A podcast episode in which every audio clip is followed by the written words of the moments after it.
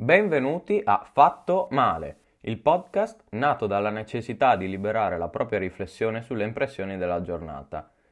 A dirla tutta, questo benvenuti fa strano da dire. Insomma, benvenuti dove? Al podcast? E che podcast? Sta nascendo ora e al momento l'unica cosa che mi può far dire benvenuti è che è la mia di voce a parlare e non la vostra, cari ascoltatori.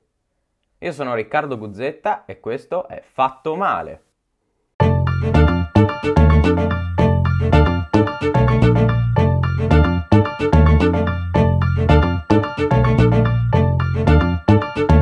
Oggi parliamo di estate e di condivisioni, sì.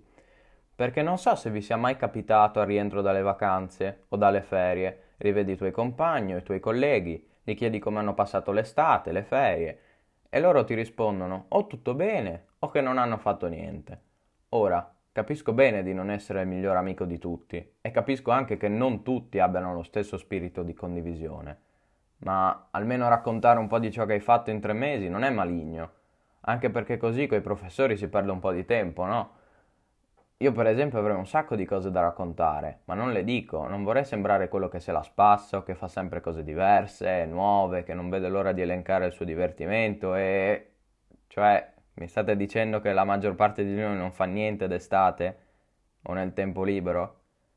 Cazzo, se c'è una cosa che ho imparato a fare quest'estate è che vivere esperienze è una delle cose più formative che uno possa fare, perché in fondo più cose fai, più ne sai su qualcosa e più rifletti su ciò che fai, ampliando la tua visione.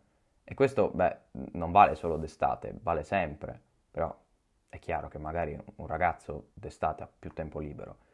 È un po' lungo come concetto, sì, ma ciò che voglio dire è che maggiore sarà la nostra capacità di crearci delle esperienze, maggiore sarà la capacità di pensare alle cose in maniera diversa. Mi pare fantastico come cosa, no? E quindi così, io d'estate mi costruisco le esperienze, me le vivo e capisco un po' di cose in più sul mondo e su di me. Ma gli altri non riesco a capire. Forse sono troppo fermi a guardare o forse non vogliono condividere quello che fanno perché non hanno ricavato niente dal loro tempo.